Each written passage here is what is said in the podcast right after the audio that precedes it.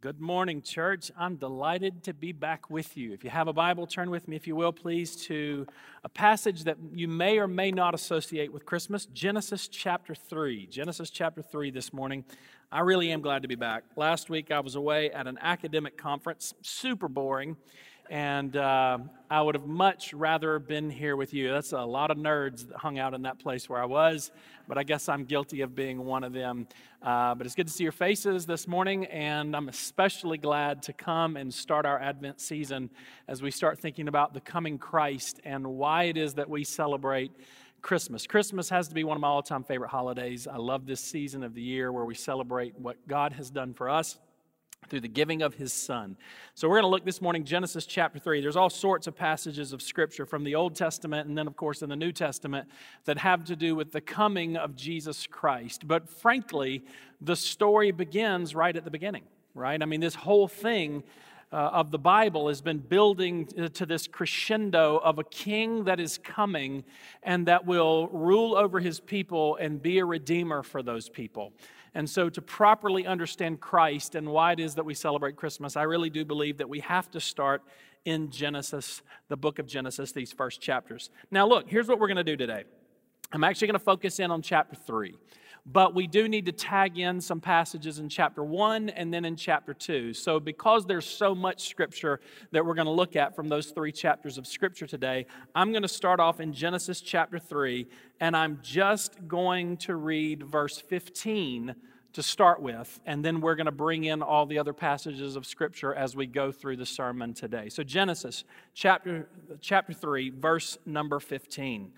God cursing the serpent our enemy, Satan himself, says this And I will put enmity between you and the woman, between your seed and her seed. He shall bruise your head, and you shall bruise his heel. Father, help us this day to properly understand who your son is and how this all fits in together. That this is more than just a story of a little child that's born in a barn stall a long time ago. That is indeed all true.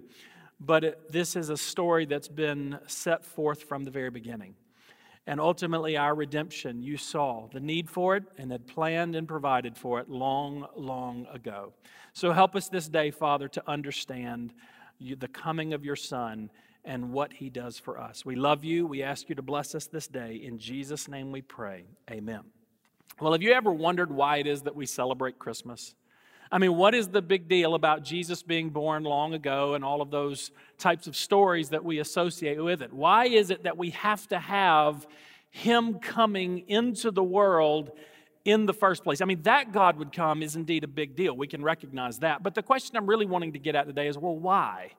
Why is it that Jesus has to come to us, be born to us, that we would celebrate him the way that we do? Well, today I want to tell not just the story of Christmas, but I think, frankly, tell the story of Christianity as a whole and tell the story of the Bible as a whole by looking at these first chapters of the Bible where we see what God made, we see what God intended, we see what God warned against, we see what we did to mess it up, and we see what God promises to do to redeem us and to restore us. And so we'll tell the whole story today from Genesis chapter 1 all the way through Genesis chapter 3. The first thing I want you to see here today, we're going to flip over to verse number chapter 1 for just a moment. I want you to see God's creation of, of man and his fellowship with God. So, in the very beginning of the story, we see God creating not just the world and all that's in it, but specifically human beings. And when He does so, He says something unique about us that He doesn't say about anybody else or anything else. So when we look at those first two chapters, here's what we see. In Genesis chapter 1, we're told the story of creation in a very tactile way. God makes this on one day, He makes that on another day, He makes another thing on another day, and so on and so forth. You see God populating creation with all of the stuff from the seas and the skies and the sun and the moon to animals, fish, birds, and all of those types of things.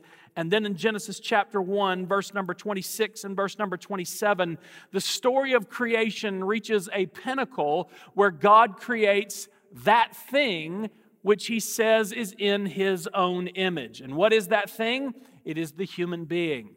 God has created all of this wonderful stuff, and pause to reflect on it for just a second. Notice when we go to the seas or we go to the oceans and we gaze across them, we're struck by their beauty, we're struck by their magnitude. We are in awe of the things that God made. When we look up at, at, night at the sky and we see the stars and the vastness of the universe, and we think about just how large it is, we are in awe of the universe, not just because of its size, but because of its beauty. When we go to the mountains, we gaze across the horizon and we see the sun rise upon it or fall down and descend after it. And again, we're struck by the size of it and the beauty of it. Indeed, what God has made has been vast and beautiful and good. And yet, of none of those things does He say about that what He says about you and me. In verse number 26, God said, Let us, and of course, scholars will note there the plural pronouns. He doesn't say, Let me make, he says, Let us. It's to suggest that there's more than just one person involved. And of course, we look back now, understanding the doctrine of the Trinity, and we understand that the Father, the Son, and the Spirit, all three, are involved in this creative moment, which is a very interesting thing to note because if indeed the Son is involved in the creation act, which John chapter 1 tells us that he is, then the Son is involved in that creative act with full knowledge and awareness that the things he's about to make, namely human beings, will one day rebel against him, and he himself will have to step into this world, take on flesh, come as a servant, humble himself to death, even death on the cross. And yet, Christ made you anyway. Let us, it says, watch this, make man in our own image according to our likeness. I'm telling you, folks, as beautiful as the stars are, and the mountains are, and the seas are, God didn't say that about any of that stuff. He says it about you and he says it about me. He says, Let him have dominion over the fish of the sea, over the birds of the air, over the cattle, and over all the earth, over every creeping thing that creeps on the earth. And just so that we're clear, verse 27 God made man in his own image. and the image of God, he created him male and female. This isn't just men that have this. This is men and women, the human race. It is true of us that God made us in his image. Now, the question we would want to ask is this why? Why would God make creatures in his own image versus not making them in his own image? Well, while all of creation is made to magnify and glorify our God, indeed, the beauty of the stars and the beauty of the seas and the beauty of all that God has made does magnify our God because it reflects the good nature of our God, right? And you ever think about it? God could have made a very boring world, couldn't He? He could have made it square, He could have made it vanilla, He could have made it plain and drab and ordinary, but He didn't. He made a world with purple and yellow and green and orange. He made a world with circle and square and rectangle and so forth. He made a world where sugar grows and we make chocolate pie out of it. He made a world where we laugh at jokes. He made a world where we fall in love. Where do these good things come from? How in the world do we account for the goodness of creation? Very simply, this it is good because it is made by a God who is himself good. And yet, even still, there's something else about creation that's even more special. He makes the human being, you and me, in his own image. What is that for? This is like asking the question of what is the purpose of my life? Why do I exist? Or maybe why do you exist? What is the purpose of your life? We can come up with all sorts of dinky answers to that question in our world, but listen, here's the answer of Scripture You are made for communion with God. You are made to walk with God, to know God, to dwell with God, to have life in God. That's what it's all about. Listen, Christianity, you've heard me say this before. Christianity is not about per se rules and religion, it is not a faith set of beliefs that's designed to make you be a good boy or a good girl. Christianity is not about behavior modification. No, no, no, no. Christianity is about living. Christianity is about finding life in Christ. You are made for communion with the Most High God. This is what God made you for. This is what God intends for you to have in creation. St. Augustine said it this way at the beginning of his confessions. If you don't read anything else by Augustine, read the confessions. Augustine said this that thou, quote, thou hast made us for thyself, and our hearts are restless until they find their rest in thee, end quote. What is Augustine getting at here when he said this? He's saying simply this You know what? You're made for one thing communion with God. And you can spend this thing, you can point this thing called the human being, this thing called life found in the human being, you can point it at all sorts of other things. You can point it in the direction of power. You can point it in the direction of fame. You can point it in the direction of sex, drugs, alcohol. You can point it in all sorts of direction. And by pointing it, I mean seeking after with hope and intent that somehow those things in this world are going to satisfy your soul. But what Augustine rightly understood is that given the fact that we, above all other creatures that God made, are the kind of creatures that are made in the image of God, therefore we're supposed to have communion with God. And if you point your life towards any other objective, my dear brothers and sisters, it will always leave you empty, hollow, and dry. I explain it to my students this way. Maybe I've explained it to you. I forget in places where I've said what. You can take a bicycle tire if you want to, and you can stretch it and put it around the rim of, say, a tractor trailer truck wheel. You can do that, sure. And indeed, you can go down the road with it on that tractor trailer truck wheel. You can do that. But what will it do to the tire? It will destroy it. Why? Because it's not made for that. Listen, brothers and sisters, you're free if you want to, to take your life and spend your life and point it at something else if you want to. But I'm telling you, it is destruction. Jesus says that I have come that you may have life and have it more abundantly, but the thief comes to steal, to kill, and destroy. That's what he wants to do in your life. I want you to notice, first of all, in Genesis chapter 1, God made something special when he made human beings. He bothered to make us with all of our individuation. Why? That there would be a creature on earth that there would be a creature in his vast creation that he himself communes with. That is what God seeks. Number two, I want you to see, chapter 2, verse number 16 through verse number 17. Second thing I want you to see here is God's warning to avoid the tree of knowledge. Now, look, God makes all this stuff, right? And we could really get into the theological questions this morning related to this tree of knowledge about why this tree and not some other tree. You know what? We won't even go there this morning. Verse 15, the Lord God took the man and put him in the Garden of Eden to tend it and to keep it. So Genesis chapter 1 tells the story of creation in sort of a list way, a taxonomy, if you will, of all the things that God makes, and he categorizes them. Genesis chapter 2, the story of creation is retold again, but this time with a special focus on the creation of a man and a woman.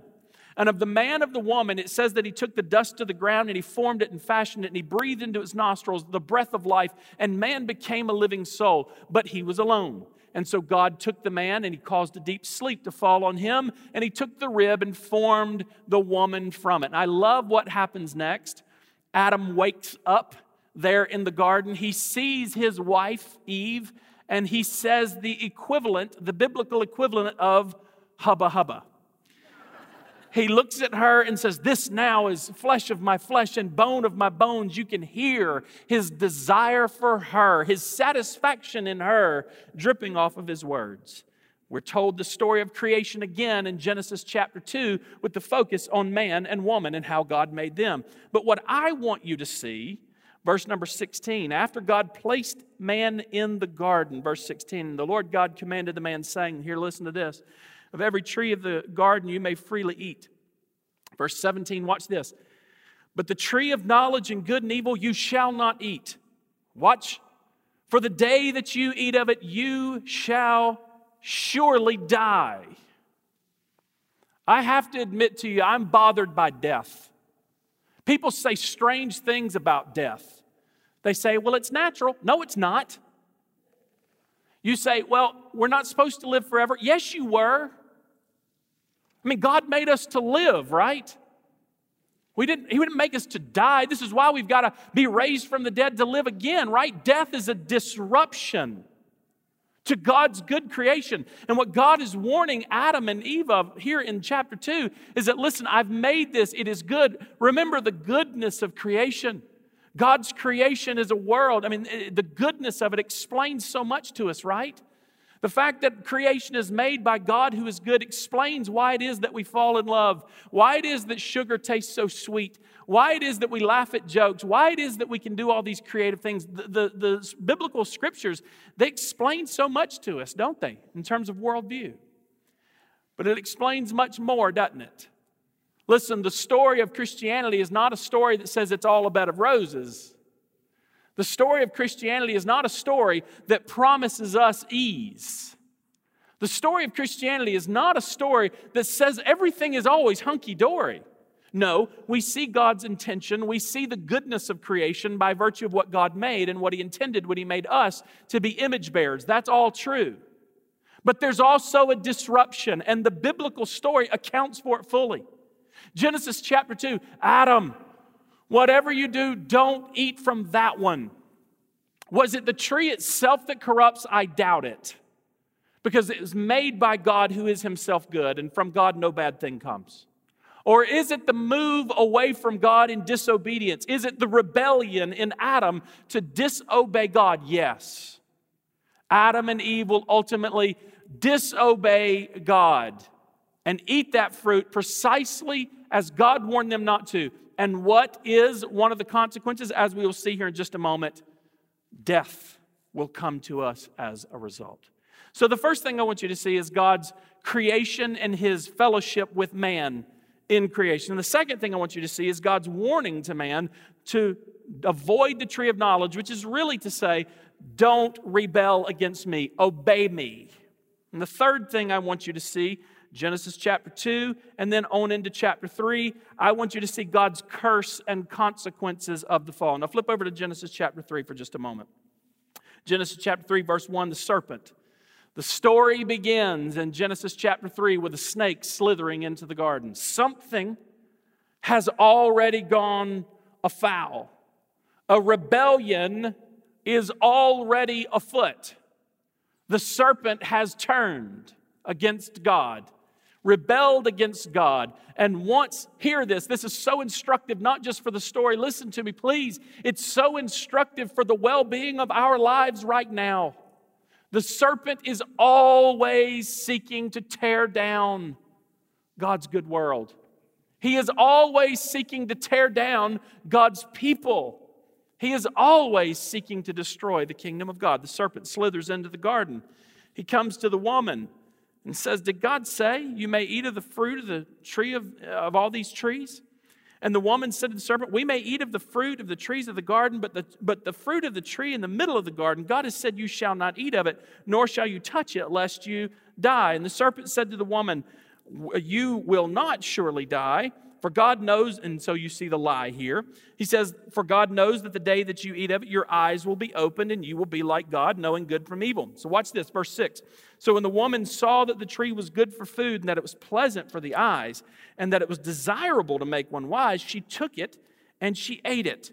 And she gave to her husband that was with her, and he ate it. And then the eyes of both were opened, and they knew that they were naked, and they put together fig leaves, and they tried to cover themselves. And they heard the sound of the Lord walking in the garden in the cool of the day. And Adam and his wives hid themselves from the presence of God among the trees. And the Lord God called to Adam and says, Where are you? And surely God knows the answer to that question. And so they said to them, We heard your voice in the garden, and we were afraid because we were naked and we hid ourselves. And God said to them, Who told you that you were naked? Have you eaten from the tree that I commanded you not to eat? And the man, watch this, verse 12. The woman who you gave me, she gave me the tree and I ate it. The Lord God said to the woman, Why is it that you have done this? And the woman said, The serpent deceived me and I ate. Now, verse 14 through verse number 19 is what I really want you to see. There are curses now that God will place on creation, on mankind, and then on, also on the serpent. We begin with the serpent, though I'm, I'm just going to read it that way. I want to focus for just a few minutes on the others, and then I'm going to come back to the curse on the serpent. Verse 14. Because you have done this, you've, been, you've, you are cursed more than the cattle, speaking to the, to the serpent, and more than every beast of the field. On your belly you shall go. You shall eat dust all the days of your life. I will put enmity between you and the woman, between your seed and her seed. He shall bruise your head, and you shall bruise his heel. To the woman, watch this I will greatly multiply your sorrow and your conception. In pain you shall bring forth children. Your desire shall be for your husband, and he shall rule over you. And then to Adam he said, Because of you, you have heeded the voice of your wife, and have eaten of the tree of which I commanded you, saying, You shall not eat of it. Cursed is the ground for your sake. In toil you shall eat of it all the days of your life. Thorns and thistles it shall bring forth for you, and you shall eat the herb of the field. In the sweat of your face you shall eat bread until you return to the ground. For out of it you were taken, for you are dust, and to dust you shall return. What do you see here? Well, a couple things. God had made a world beautiful and good. God made people, image bearers, to commune with Him this is what God seeks. This is what God has done. And we can account for so much in our worldview from this story. But there's a warning don't eat of this fruit, and the day you do it, you shall surely die. They eat the fruit, and now I just want to catalog for you a moment the kinds of problems that are introduced into this world. And I bet you as I do it, we're going to sit around and we're going to look and say, yep, those are still our problems today. Number one, death. Death is a disruption. We try to romanticize it as a coping mechanism. But death is our greatest enemy. Why? Because you weren't made to die, you were made to live. God created you, body and soul, as living creatures to commune with Him. Death is a disruption to that, where body and soul are ripped apart, where bodies go to those graves right out there, and in the heat of the New Orleans sun are baked to dust. Souls go back into the presence of God, and they long for the return of Christ. And while they, yes, bask in his glory, which is itself good, listen to me, they do so in a fallen state because they are disembodied, precisely the way they were not created to exist. Longing, groaning, waiting for Christ to complete his work and raise those dead bodies from the ground. But for now, we eat the bitter fruit of death. The hardest thing in my job and career as a pastor over these last 24 years has been being hardest and beautiful, I have to say, at the same time, strangely. Walking with people through the valley of the shadow of death, watching people, holding the hands of people, standing beside people as they take that last breath and slip into eternity. Death is a disruption, not just for them, but for all of the family and the loved ones that, that remain behind in the wake of this. Death is a disruption to this, but that's not all. Genesis chapter 3, verse 7 through 10, there's also guilt. Examine not just the death around us that we have to endure. Imagine and envision the guilt and the shame in each of our own hearts. You know what you've done. And the enemy will come and badger you with it. The enemy will remind you of it often. The enemy will whisper in your ear, You're not worthy to be a Christian. The enemy will make you feel like God could never love you. The enemy will partially lie to you. You say, partial? Yes, because some of what he says to us is true. Some of what he says to us is accurate. The truth of the matter of it is, I'm not worthy, and neither are you. The truth of the matter of it is, none of us rightly deserve the grace and the mercy of God. But if we deserved it, it wouldn't be grace and mercy, would it? The lie is not about you, the lie is about God. Notice, isn't that how it happens in the passage? The serpent lies about what God has said and what God will do. That is his MO. That is how he operates.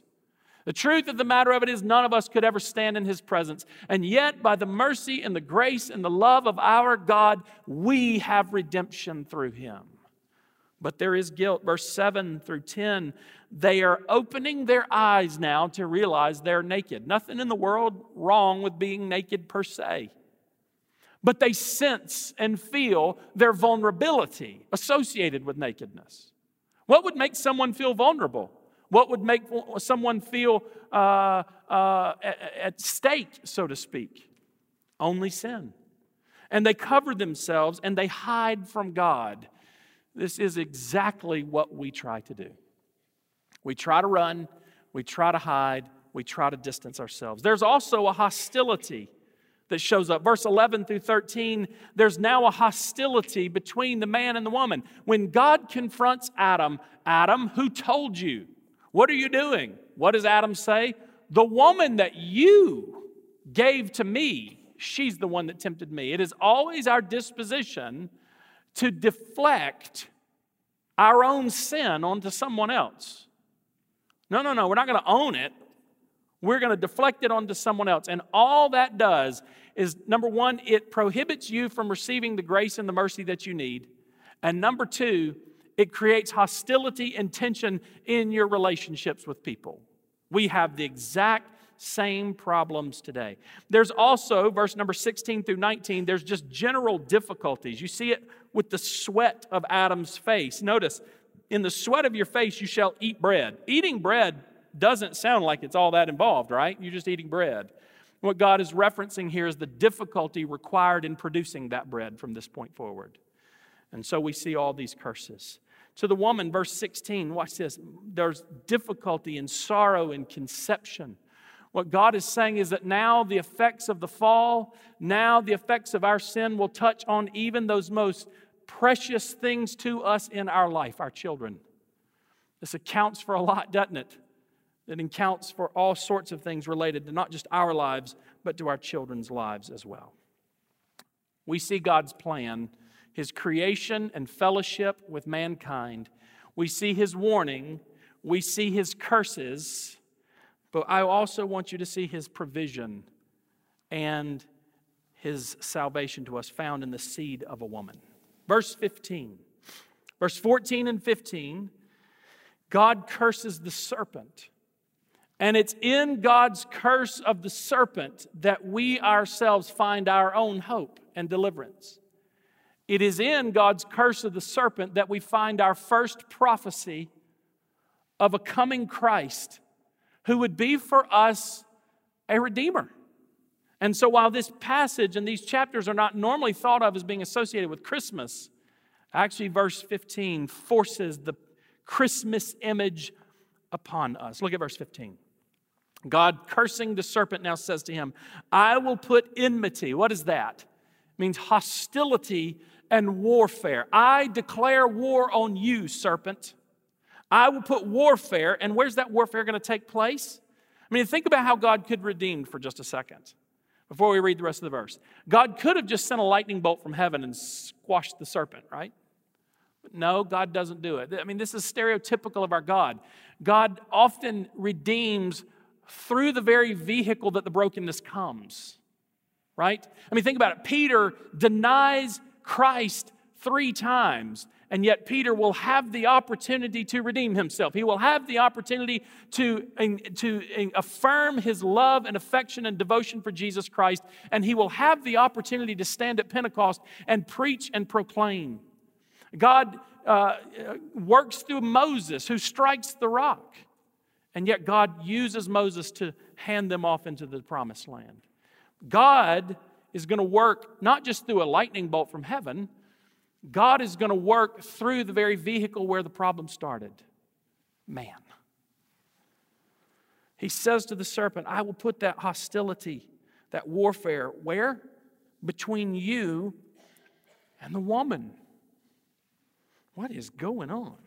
Watch this. Between your seed, offspring, and her offspring, her seed.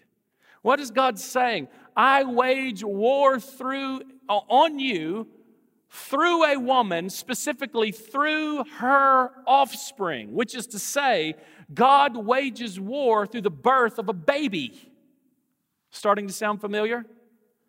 I will put enmity between you and the woman, between your seed and her seed. It's through the offspring of a woman that God is going to work.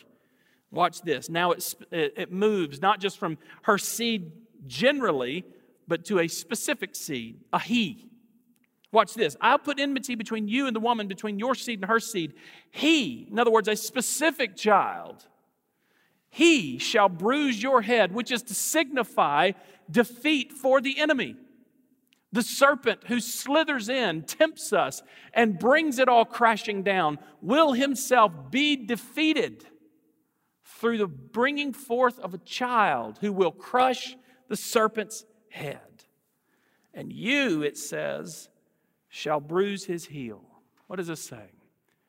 What God is promising in a pronouncing of a curse on the serpent, a promise to us nonetheless, is that a child will come forth who himself will defeat the enemy. But watch this he will defeat the enemy at great cost to himself. This enemy will be defeated, but the enemy will indeed bruise the heel of this child, which is to say, shall injure and cause harm to that child. Here's what I want you to see today I want you to understand why, why we celebrate Christmas. I mean, look, this is more than just a, you know, a cutesy story of a baby in a barn stall somewhere. this is the story that's been unfolding from the very beginning. I mean, God creates all this and it's beautiful and good. We destroy it with our rebellion, and God redeems us through the birth of a child who will destroy the serpent and bring deliverance for us. This is what we celebrate at Christmas. Not just God redeeming us, but God redeeming even the vehicle by which the problems come. God loves us, and God redeems us through the bringing forth of a child who defeats our enemy. Father God, we do love you. We thank you for the day that we have to worship you and to proclaim your goodness and your faithfulness to us. And God, we are grateful that from the very beginning you knew, you saw, you planned, you reigned. Not just over a given moment, but through the whole story. God, through the whole story, you are on your throne. And Lord, this day, as we start the Christmas season here at First Baptist, we do so looking to Jesus Christ, the one who is our Passover, the one who is the seed born of a woman who crushes the head of the serpent and brings deliverance and salvation to us. God, we celebrate him, we rejoice in him. And I pray that, God, you'd have your way in us this day. We give ourselves to you in Jesus' name. Amen.